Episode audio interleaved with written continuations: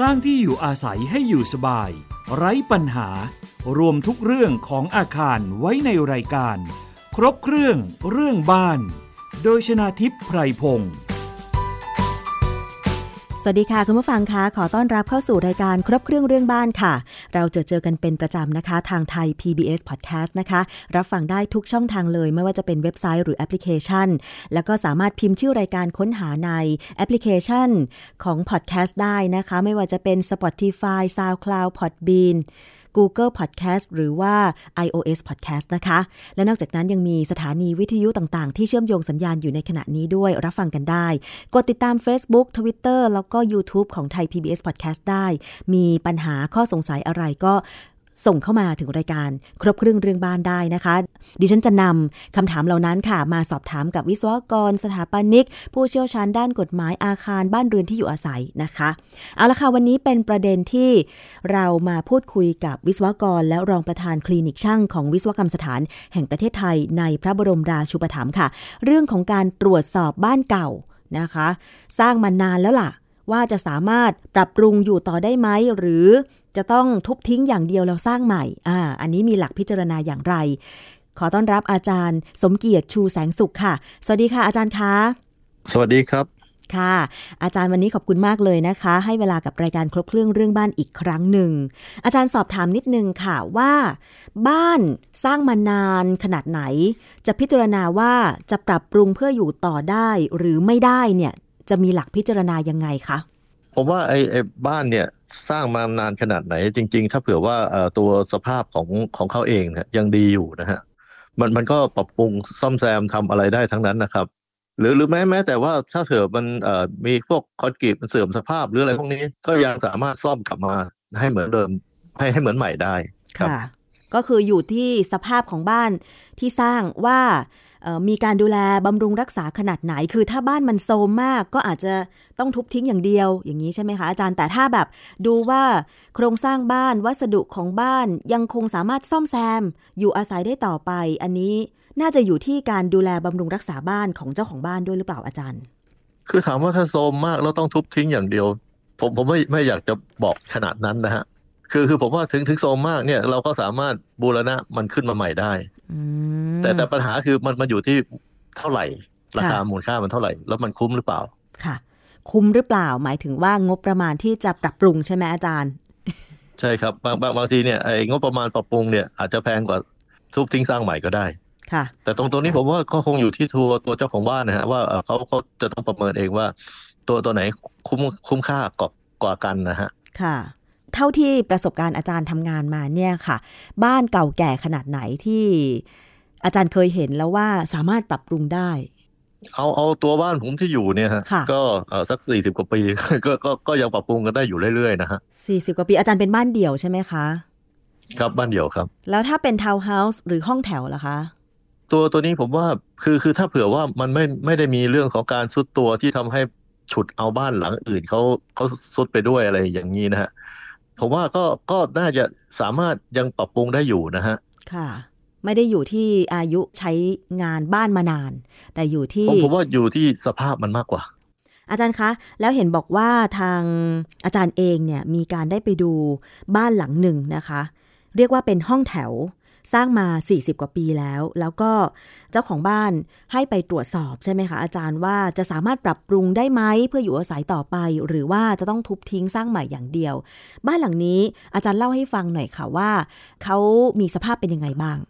คือคือตัวตัวตรงนี้นะฮะผมอยากจะแยกเป็นเอ่อเขาเรียกว่าสามส่วนนะฮะก่อนไอไอส่วนที่ที่หนึ่งก็คือส่วนที่เป็นโครงสร้างเดิม ส่วนที่สองก็คือส่วนที่เป็นโครงสร้างเดิมที่มีการเพิ่มน้ำหนัก ที่เพิ่มขึ้นไปเยอะๆนะฮะค่ะแล้วก็ส่วนที่สามคือส่วนที่ต่อเติมใหม่ค่ะ เราเราต้องแยกออกมาก่อนว่าปัญหาของมันคืออยู่ตรงไหนด้วยนะฮะคือสมมติว่าถ้าถ้าตัวต่อเติมใหม่เนี่ยกับไอตัวที่ของตัวโครงสร้างเดิมเนี่ย บางทีการต่อเติมที่ไม่ถูกวิธี ตัวตัวนี้มันก็จะซุดทำให้รอยรอยแตกร้าวอะไรเยอะแยะอยู่คือคืออย่าอย่าเอาเอาไปผสมกัน เพราะว่าถ้าเราจะแยกประเด็นออกมาก่อน คือถ้าเราเราคุยถึงเรื่องตัวโครงสร้างเดิมว่ามันจะอยู่ได้หรือเปล่านะฮะก็ก็ดูดูตรงที่ว่าอะคุณสมบัติของตัวโครงสร้างเดิมเนี่ยคอนกรีตยังดีอยู่ไหมมีคอนกรีตแตกออกมาทำให้เห็นเอ่อเหล็กเป็นสนิมอะไรหรือเปล่าพวกนี้นะฮะค่ะไอ้ส่วนถัดมาก็คือสมมติว่าบ้านเราเนี่ยเออเขาเหมือนกับเป็นอาคารพาณิชย์นะฮะเวลาเราใช้แล้วเนี่ยเราดันไว้ของที่หนักมากๆไอ้ตัวนี้นี่ก็คือส่วนหนึ่งทำให้ตัวบ้านมีปัญหา แล้วก็ไอ้ส่วนสุดท้ายก็คือส่วนที่เราต่อเติมออกไปค่ะ คือที่ไปดูเนี่ยภาพรวมของเอ่อตึกแถวแถบเนี้ยก็คืออายุเยอะแล้วก็ห้องริมๆเนี่ย เหมือนกับมีความชื้นทำให้คอนกรีตมันแตกออกมา ค่ะเออแล้วก็เห็นเหล็กจริงๆ เนี่ยเอ่อเท่าที่คุยกับทางเจ้าของบ้านเขาก็ห่วงตรงนี้เขาพยายามปิดไม่ให้เราเห็นอืมแต่จริงๆไอ้เรื่องเนี้ยจริง ๆ มันไม่ซีเรียสเลยนะฮะซ่อมได้ง่ายมากเลยเดี๋ยวนี้เนี่ยในในตลาดเนี่ยคนซ่อมรับซ่อมพวกนี้มีเยอะมากเลย เขาอาจจะตกใจว่ากลัวว่าของเขาตรงเนี้ยเออทำให้เอ่อทั้งเอ่อเจ้าของอาคารจะไม่ให้เขาเช่าต่อเขาจะมีมีแผนงานจะทำอย่างอื่นโน่นโน่นนี่นี่นะฮะค่ะแต่จริงๆตรงตรงเนี้ยเขาคิดค่ะว่าตัวนี้มีปัญหา ตรงที่ผมไปดูมาเนี่ย ไอไอตรงที่น่าจะมีปัญหาก็คือ เอาน้ำหนักไปใส่ซะเยอะแยะ ไอตรงนี้แหละมีปัญหาค่ะแล้วอาจารย์คะถามนิดนึงค่ะ อาคารหลังที่อาจารย์ไปดูเนี่ยนะคะ ก็คือเป็นห้องแถวมีปลูกติดกันประมาณกี่ห้องคะอาจารย์น่าจะสักสิบกว่าห้องครับสิบห้องแต่ว่าห้องริมสังเกตว่ามีรอยคอนกรีตแตกที่ผนังหรือว่าส่วนไหนคะอาจารย์ ที่เสาครับ ที่เสานะคะ เป็นเฉพาะห้องริมใช่ไหมคะ ห้องตรงกลางเป็นไหมคะอาจารย์ ห้องตรงกลางเนี่ยอาจจะปิดไม่ให้เห็นอ๋อเพราะเขามีเอ่อฟินิชชิ่งอะไรมาแปะอะไรเยอะแยะไปหมดค่ะ ทีนี้แต่แต่จความริเป็งนๆตัวตัวตัวนี้ผมผมไม่ได้ห่วงนะค่ะฮะความเป็นเจ้าของก็คือว่าอาคารหลังนี้เนี่ยอาจจะเป็นกรรมสิทธิ์ของอีกหน่วยหนึ่ง แต่ว่ามีผู้มาเช่าใช้อาคารใช่ไหมคะ ครับครับประมาณค่ะนั้นครับ ก็เลยกังวลว่า เอ๊ะถ้าสมมุติว่าอาคารนี่มันเก่ามากจนจะต้องทุบทิ้งตัวเองอาจจะไม่ได้เช่า อยู่อาศัยหรือทำประกอบธุรกิจอีกต่อไปก็เลย ได้เชิญทางวิศวกรไปดู แล้วพออาอาจารย์เห็นห้องแล้วที่บอกว่ามันมีการเอาของที่มีน้ำหนักเข้าไปใส่อาคารเนี่ยมันดูแล้วสังเกตแล้ว มันหนักขนาดไหนอาจารย์ จนกระทั่งมีผลกระทบอะไรกับอาคารบ้างคะอาจารย์ คือคือตอนที่ไปดูนะฮะเห็นแต่ชั้นที่เขาทิ้งเอาไว้โล่งๆ ก็คือผมคิดว่าเขาคงเอาของออกไปอืมแต่ว่าการที่มีมีชั้นเต็มห้องเนี่ย ผมว่าแล้วก็หลายๆชั้นด้วย น้ำหนักไม่ใช่น้อยๆนะครับ ค่ะ อาจารย์เจ้าของบ้านบอกไหมชั้นวางของแต่เดิมมันเคยวางอะไรไว้เขาบอกฮะแต่ผมผมคงไม่ไม่บอกอ่าตรงนี้ โอเคค่ะ เพราะว่าเดี๋ยวเดี๋ยวมันจะชัดเจนไป แต่ดูว่ามันมีน้ำหนักมากใช่ไหมอาจารย์ ใช่ครับ อ๋อค่ะ แล้วทีนี้ทำให้พื้นแอ่นหรือมันมีกระทบกับโครงสร้างอะไรไหมคะอาจารย์ คือพื้นแอนหรือเปล่าเนี่ยตอนที่ไปเห็นนะฮะก็คือเขามีฝ้าอยู่ด้วยเราเราไม่ได้ไปเปิดฝ้าดูก็เลยมองไม่เห็นนะครับ ว่าพื้นแอนไหมแต่ว่าจากที่เราดูยืนดูอยู่ตรงนั้นนะฮะไม่ไม่เห็นว่ามันแอนเขาอาจจะเสริมแล้วก็ได้ เราเราไม่รู้ แต่ว่าตอนที่เราไปเห็นตรงเนี้ยก็คือไม่เห็นว่ามันแอนค่ะ แต่เพราะว่าอีกอย่างหนึงก็คือมันไม่มีน้ำหนักลงด้วยตอนนี้มีอืมมีแค่ชั้นวางเฉยๆชั้นเปล่าแล้วอย่างอื่นมีไหมคะอาจารย์ๆก็มีเอ่อเรื่องของกันศาสตร์นะฮะค่ะ กันศาสตร์แบบมีคานยื่นไปรับรอบนะฮะก็คือแบบหนึ่งกับไอ้กันศาสตร์ที่มันยื่นออกมาจากอาคารเฉยๆนะฮะค่ะก็คือแบบหนึ่งเอ่อเดี๋ยวขอลงทฤษฎีนิดนึงค่ะ คือกันกันศาสตร์ที่มีเอ่อคานรัดรอบนะฮะแล้วยื่นอยู่สมมติอยู่ในหน้าบ้านเนี่ยฮะตรงเนี้ยมันจะเป็นเวลาเราเราผูกเหล็กนะฮะเหล็กมันจะอยู่ข้างล่างค่ะเหล็กมันจะชิดข้างล่าง เพราะว่าเอ่อมันมันมีเหมือนกับมี support ที่รับอยู่รอบด้านค่ะนะฮะ อีกแบบหนึ่งก็คือกันศาสตร์ที่มันยื่นมาเฉยๆ ไม่มีคาน ก็คือเป็นส่วนอันเนี้ยเดียวกับพื้นชั้นบนไปเลยใช่ไหมคะอาจารย์ ครับ แล้วก็ยื่นออกมานอกอาคารค่ะไอไอตัวเนี้ยเหล็กมันต้องอยู่ข้างบน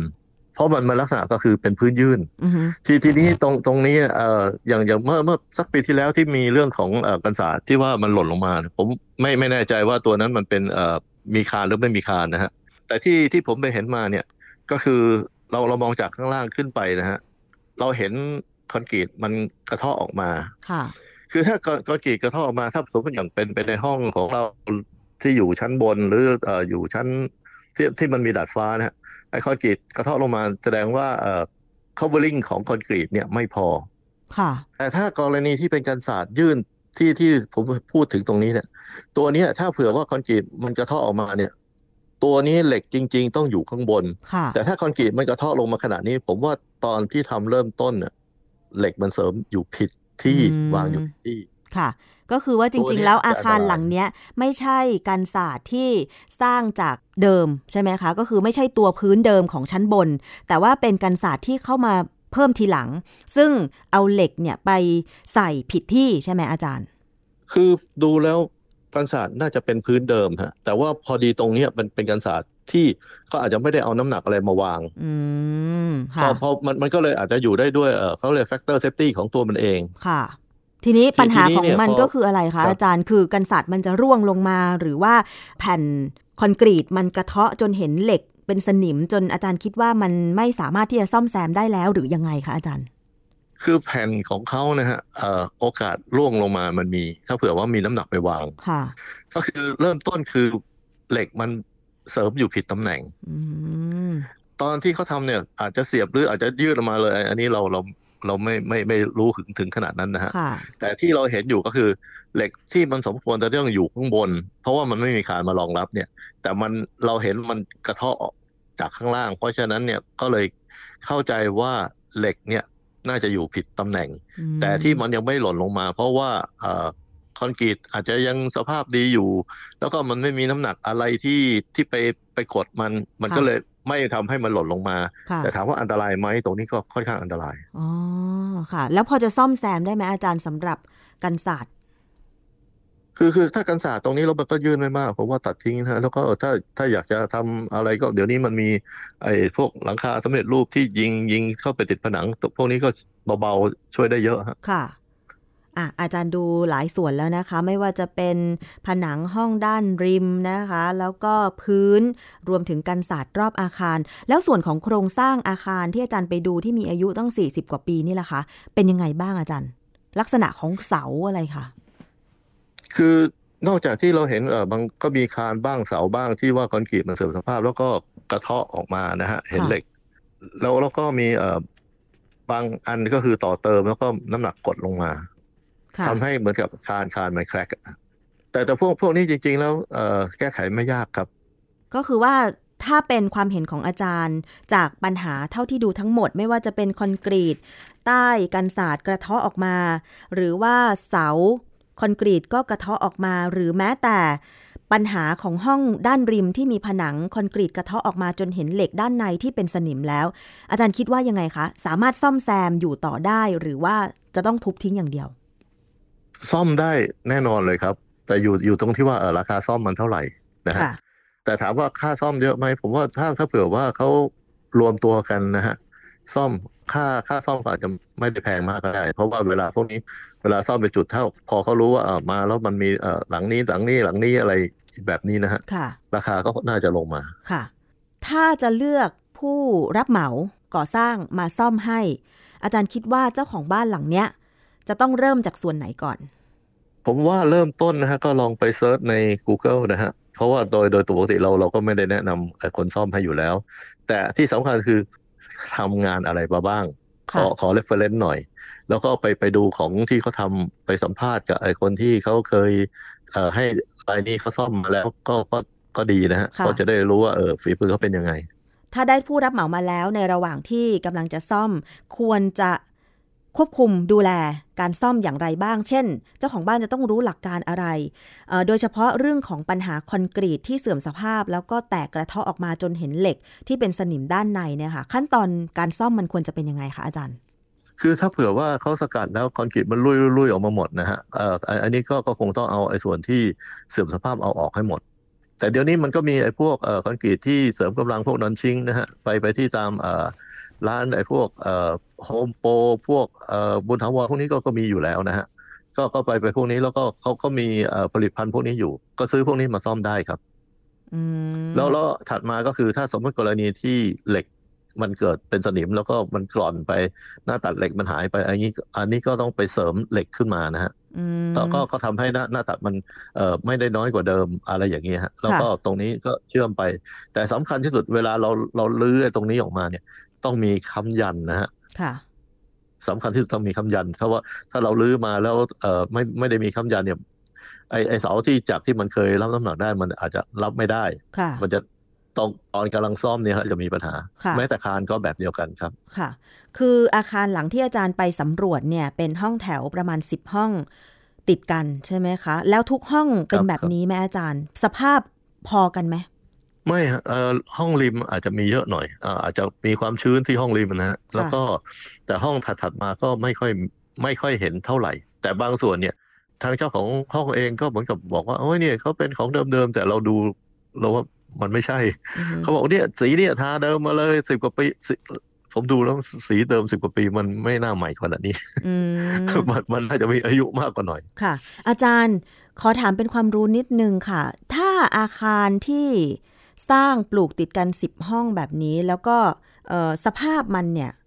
สำหรับคอนกรงคอนกรีตอะไรอย่างเงี้ยนะคะ มันสามารถทนอยู่ได้โดยไม่แตกกระเทาะเนี่ยสักกี่ปี คือถ้าคุณภาพดีๆนะฮะเอ่อผมว่าสี่สิบห้าสิบปีมันก็ไม่ได้มีปัญหานะครับอือฮึปัญหามันอยู่ที่ตอนตอนที่เราทำการก่อสร้างตอนเริ่มต้นนะฮะค่ะว่าเราควบคุมคุณภาพดีแค่ไหน แล้วก็คุณภาพคอนกรีตเราเอ่อทั้งทั้งตอนเทกับตอนผสมอะมันดีแค่ไหนด้วยค่ะ อย่างรอยแตกที่เสาเนี่ยนะคะ อาจารย์ มันต้องพิจารณายังไงว่าอุ้ยจะสกัดเหล็กที่มันเป็นสนิมออกให้หมด หรือว่าต้องเสริมเหล็กใหม่อะไรเข้าไปยังไงคะอาจารย์ คือตรงนี้เราจะเห็นอยู่แล้วนะครับว่าถ้ามันมีปัญหาเนี่ยคอนกรีตมันจะแตกออกมาแล้วให้เห็นเหล็ก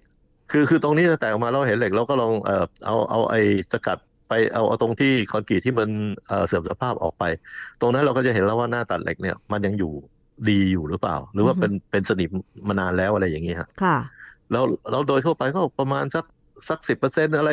ยี่สิบเปอร์เซ็นต์อะไรประมาณนี้นะบอกว่าเออคอนคอนกรีตไอ้ยตัวตัวเหล็กนะฮะถ้าว่าหน้าตัดมันหายไปอะไรอย่างเงี้ยก็ก็อาจจะต้องเสริมเหล็กขึ้นมา แต่ว่าถ้า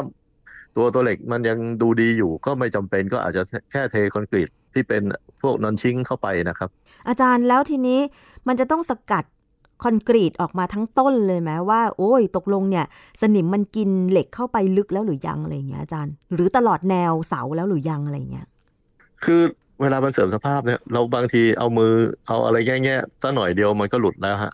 แล้วถ้ามันยังแน่นอยู่เนี่ยมันมันก็เอ่อไม่ไม่จำเป็นจะต้องไปทำให้มันกระเทาะออกมาหมดๆเนี่ยครับแต่ตรงตรงนี้ผมว่าให้ทางผู้เชี่ยวชาญเขาเป็นคนไป ไปดูดีกว่านะฮะค่ะอย่าอย่าทำด้วยเอ่อก็เลยอย่าทำด้วยตัวเอง เพราะตรงนี้เนี่ยเวลาเรากระเทาะไปลื้อไปเรื่อยๆเนี่ยบางทีเนี่ยเราจะต้องมีการค้ำยันตัวพื้นตัวคานอะไรที่ชั้นบนบนขึ้นไปนะฮะค่ะเพราะไม่อย่างนั้นเนี่ยเอ่อเราเราสมสมมตินะฮะว่าข้างล่างเนี่ย เราก็ลื้อลื้อจนมันทะลุไปเลย เสาต้นนี้ทะลุไอการรับน้ำหนักของเสามันก็คือหายไปแล้ว ไม่หมายถึงว่า คือเราจะต้องควบคุมผู้รับเหมา คือถามในมุมของผู้รับเหมาที่จะมาซ่อมแซมให้เรานะคะ อาจารย์ว่าจำเป็นไหมที่จะต้องกระเทาะคอนกรีตทั้งหมดทั้งต้นเพื่อดูว่าเหล็กมันถูกสนิมกินไปมากน้อยขนาดไหนอะไรอย่างเงี้ยค่ะอาจารย์ คือถ้าเหล็กเนี่ยมันยังอยู่ในคอนกรีตนะฮะไม่ได้โดนกระเทาะออกมาเนี่ย ตัวมันเองก็ไม่ได้เกิดสนิมนะครับ คือถ้าถ้ามันจะเกิดสนิมเพราะว่าเอ่อโดโดยตัวมันเองเนี่ย อาจจะโดนเอ่อก่อนหน้านู้นมันมีโพรงหรือมีอะไรแล้วก็อากาศมันเข้าไป มันก็เลยเกิดเป็นสนิมแล้วมันก็เลยดันไอ้คอนกรีตนี่หลุดออกมาอือฮึถ้าเราสกัดไปสักหน่อยนึงเนี่ย มันถ้ามันแน่นนะฮะมันก็จะไม่ไม่ไม่ต้องไปรื้อมันทั้งต้นนะฮะอ๋อค่ะ ก็คือถ้าสกัดไปแล้วเหล็กไม่เป็นสนิมที่เสาหรืออะไรก็ตาม ใช้วิธีขัดสนิมมันออกจนกระทั่งมันหมด ก็เสริมเหล็กเข้าไปอาจจะ เอ่อเชื่อมเหล็กเพิ่มขึ้นหรืออะไรสักอย่างนะฮะอือฮึแล้วก็เวลาตรงเนี้ยเราเราไม่ไม่ได้ใช้ฉาบนะฮะค่ะเอ่อที่ที่ที่ผมเรียกว่ามันเป็น non-shrink เนี่ยมันก็คือคอนกรีตที่เอ่อเวลามันเซ็ตตัวแข็งตัวแล้วมันไม่ได้หดค่ะ ก็คือสมมติว่าเราเราเข้าแบบแล้วก็เราเราเทปุ๊บเนี่ยมันก็จะไหลไปจนเต็มอือฮึคอนกรีตพวกนี้เนี่ยกำลังสูงกว่าคอนกรีตที่ที่เราใช้อยู่ประจำอีกนะฮะค่ะก็ที่ที่เราใช้ทั่วๆไปอาจจะไม่เอ่อรับกำลังได้ประมาณสักเอ่อ หนึ่งร้อยสองร้อยสามร้อยกิโลกรัมต่อตารางเซนนะฮะ แต่ว่าพวก non-shrink เนี่ยน่าจะได้สักห้าร้อยฮะห้าร้อยหกร้อยเจ็ดร้อยอ๋อแล้วแต่ยี่ห้อนะครับถ้าเป็นการซ่อมกำลังแบบที่สูงกว่าต้องเป็นเสาที่ต้องรับน้ำหนักก็ใช้คอนกรีตแบบนอนชิงใช่ไหมอาจารย์ ใช่ครับก็คือเราเราเข้าแบบแล้วเทแต่ตัวตัวมันเองมันก็จะไหลไปเรื่อยๆนะฮะค่ะแล้วแล้วพอเวลามันแข็งตัวแล้วเนี่ย มันไม่หดตัว ก็จะรับน้ำหนักอ้คำว่าได้นอนชิงก็คือไม่ไม่ไม่มีการหดตัวนะฮะก็รับน้ำหนักได้คือตรงเต็มกำลังเลยใช่ไหมอาจารย์ ใช่ครับ อ๋อ มันเป็นความแตกต่างของคอนกรีต แบบที่จะต้องรับน้ำหนักกับคอนกรีตฉาบเฉยๆ อันนี้ก็คือใช้งานคนละประเภทกันนะคะกับเอ่อไอ้คอนกรีตฉาบเฉยๆ ก็คือพวกเอ่อปูนแล้วผสมทรายอะไรพวกนี้ฮะก็คือฉาบแต่งสวยนะฮะค่ะแต่ตัวตัวนี้เป็นคอนกรีตโครงสร้างครับค่ะ ต้องซ่อมส่วนไหนอะไรอีกไหมคะ เท่าที่อาจารย์ประเมินดูสำหรับอาคารเก่า 40 กว่าปีที่เป็นห้องแถวที่อาจารย์ไปสำรวจเนี่ยค่ะ คือผมว่าก็ก็ตรงเอ่อตรงตรงไหนที่เห็นแล้วน้ำหนักมันเกินนะฮะก็คง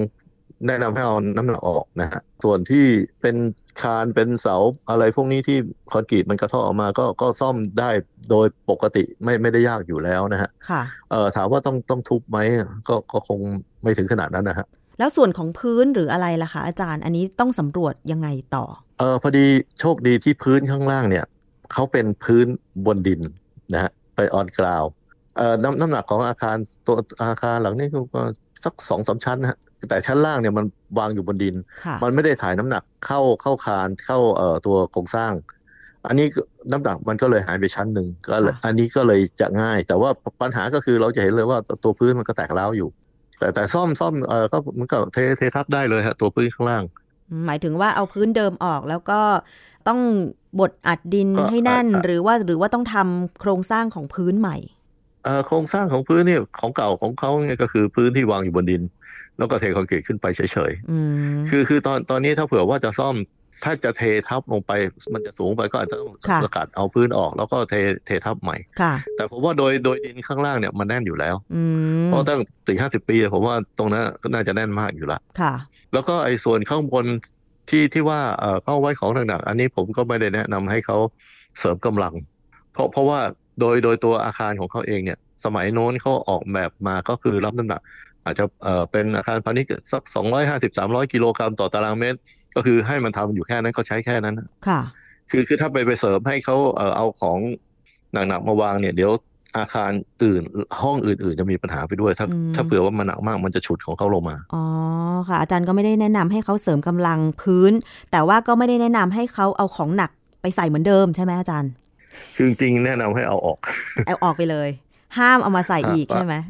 ก็คือเอาเอาออกให้มันเท่ากับที่เขาออกแบบมาตั้งแต่สมัยโบราณนะฮะอืมที่ที่บอกเขาออกแบบมาว่าให้รับหนักเท่านี้ก็คือเอาคุณใช้สำหรับกรณีอย่างนี้อย่างนี้นะค่ะมันไม่ใช่ที่คุณเอามันเหมือนกับเอ่อเอาน้ำหนักวางลงไปเยอะแยะ น้ำหนักอาจจะถึงประมาณ 400 กิโลกรัมต่อตารางเมตรก็ได้นะฮะ ค่ะคือตัวตัวเนี้ยมันมันจะเกินจากที่เอ่อที่เขาออกแบบไว้ อาจารย์แล้วเจ้าของบ้านจะรู้ได้ยังไงว่าอาคารหลังนี้เนี่ยออกแบบให้พื้นรับน้ำหนักได้กี่กิโลกรัมต่อตารางเมตรอะ เพราะว่าดิฉันคือเห็นตอนนี้มันมีการใช้งานแบบอาคารพาณิชย์ที่แบบบางบ้านนะ บางอาคารนะ เอาไว้เก็บสินค้า เอาไว้เก็บถุงปุ๋ยอะไรเงี้ย ซึ่งน่าจะมีน้ำหนักเยอะอยู่ คือเวลาเราขออนุญาตนะฮะมันมีเขียนอยู่ในใบคำขออยู่แล้วว่า ใช้เพื่ออะไร คือถ้าทีนี้บ้านพักพออาศัยใช้เพื่ออะไรหรือว่าเป็นร้านค้าธรรมดาอย่างเงี้ยอาจารย์ มันควรจะรับน้ำหนักได้เท่าไหร่ พื้น คือคือตรงนี้อะมันมีเอ่อกฎกระทรวงฉบับที่หกนะฮะของเอ่อพรบควบคุมอาคาร มันจะบอกไว้เลยนะครับว่าเอ่ออาคารอย่างนี้รับน้ำหนักกี่กิโลกรัมต่อตารางเมตร อย่างนี้เท่าไหร่เท่าไหร่ในมันเป็นกฎหมายเลยค่ะคือถ้าเขาขออนุญาตสำหรับทำเอ่อเป็นอาคารพาณิชย์นะฮะ ก็อยู่อาจจะประมาณ 250 หรือ 300 อะไรอย่างนี้นะฮะอืมลองลองไปดูในกฎกระทรวงฉบับที่ 6 นะฮะค่ะตัวตัวนี้เป็นกฎกระทรวงที่เก่ามากแล้วค่ะแต่ว่าทุกวันนี้เนี่ยเราก็ยังใช้กันอยู่ เพราะว่าตัวนี้เป็นเป็นตัวกำหนดน้ำหนักที่เราเอามาออกแบบอืมถ้าถ้าสมมติว่าเราเราเอาไปไว้ของเป็นโกดังอะไรพวกนี้มันต้อง400 500ขึ้นไปนะฮะต้องขออนุญาตคือคือสร้างเป็นโกดังไม่ใช่อาคารบ้านพักอาศัยเฉยๆใช่ไหมใช่ครับ เพราะฉะนั้นคนที่อยู่ในอาคารพาณิชย์ ที่เป็นอาคารพาณิชย์ที่ไม่ใช่โกดัง ก็ไม่ควรเอาน้ำหนักไปใส่ในอาคารนั้น ถูกครับ อันนี้คือหลักพิจารณาง่ายๆนะคะ อาจารย์วันนี้ขอบคุณมากเลยค่ะ เพราะว่ากับการไปตรวจสอบอาคารที่ใช้งานมานานเนี่ยนะคะ บางคนก็อาจจะดูสภาพแล้ว เอ๊ะมันคงไม่สามารถซ่อมได้ละทุบอย่างเดียวอาจจะเปลืองงบประมาณไป แต่ว่าถ้าเอ่อ ต้องการคำปรึกษาการไปตรวจสอบอาคารหรืออะไรต่างๆเนี่ยว่าจะมั่นคงแข็งแรงปลอดภัย พอที่จะซ่อมแซมอยู่ต่อไปหรือไม่อาจารย์ให้ข้อมูลอีกนิดนึงค่ะ ติดต่อได้ที่ไหนคะอาจารย์ ก็เชิญขอเชิญที่คลินิกช่างวิศวกรรมสถานแห่งประเทศไทยนะครับ เราเรามีอยู่ที่เสาร์สุดท้ายของทุกเดือนนะฮะแต่แต่เดือนมกราปีนี้ ติดโควิด งดอยู่นะคะ ซึ่งงดอยู่ครับถ้าจะเปิดให้คำปรึกษาได้เมื่อไหร่ เดี๋ยวน่าจะมีประกาศจากทางวสทอีกครั้งหนึ่งใช่ไหมคะอาจารย์ แต่จริงๆ โทรติดต่อไปก็ได้ครับ เพราะตอนนี้เนี่ยเออเราก็มีแบบเออเหมือนกับวิดีโอคอลคุยกันก็มีอ๋อแต่จริงๆ แล้ววิวิดีโอคอลเนี่ยผมเน้นเรื่องเคสทั่ว ๆ ไปฮะเพราะว่าบางทีเนี่ยเคสที่มันเอ่อต้องอธิบายเยอะๆนะฮะต้องนั่งคุยกันต้องเขียนอะไรเงี้ยเราอธิบายคุยกันทางวิดีโอคอลมันก็จะไม่เข้าใจค่ะ อาจจะต้องลงไปสำรวจพื้นที่จริงนะคะ ครับก็ค่ะตรงตรงนี้เดี๋ยวเดี๋ยวก็ลองลองติดต่อที่คลินิกช่างดูนะครับค่ะ วันนี้ต้องขอบคุณค่ะ อาจารย์สมเกียรติชูแสงสุข วิศวกรและรองประธานคลินิกช่างของวิศวกรรมสถานแห่งประเทศไทย ในพระบรมราชูปถัมภ์ที่กรุณาร่วมรายการวันนี้ ขอบพระคุณค่ะอาจารย์คะ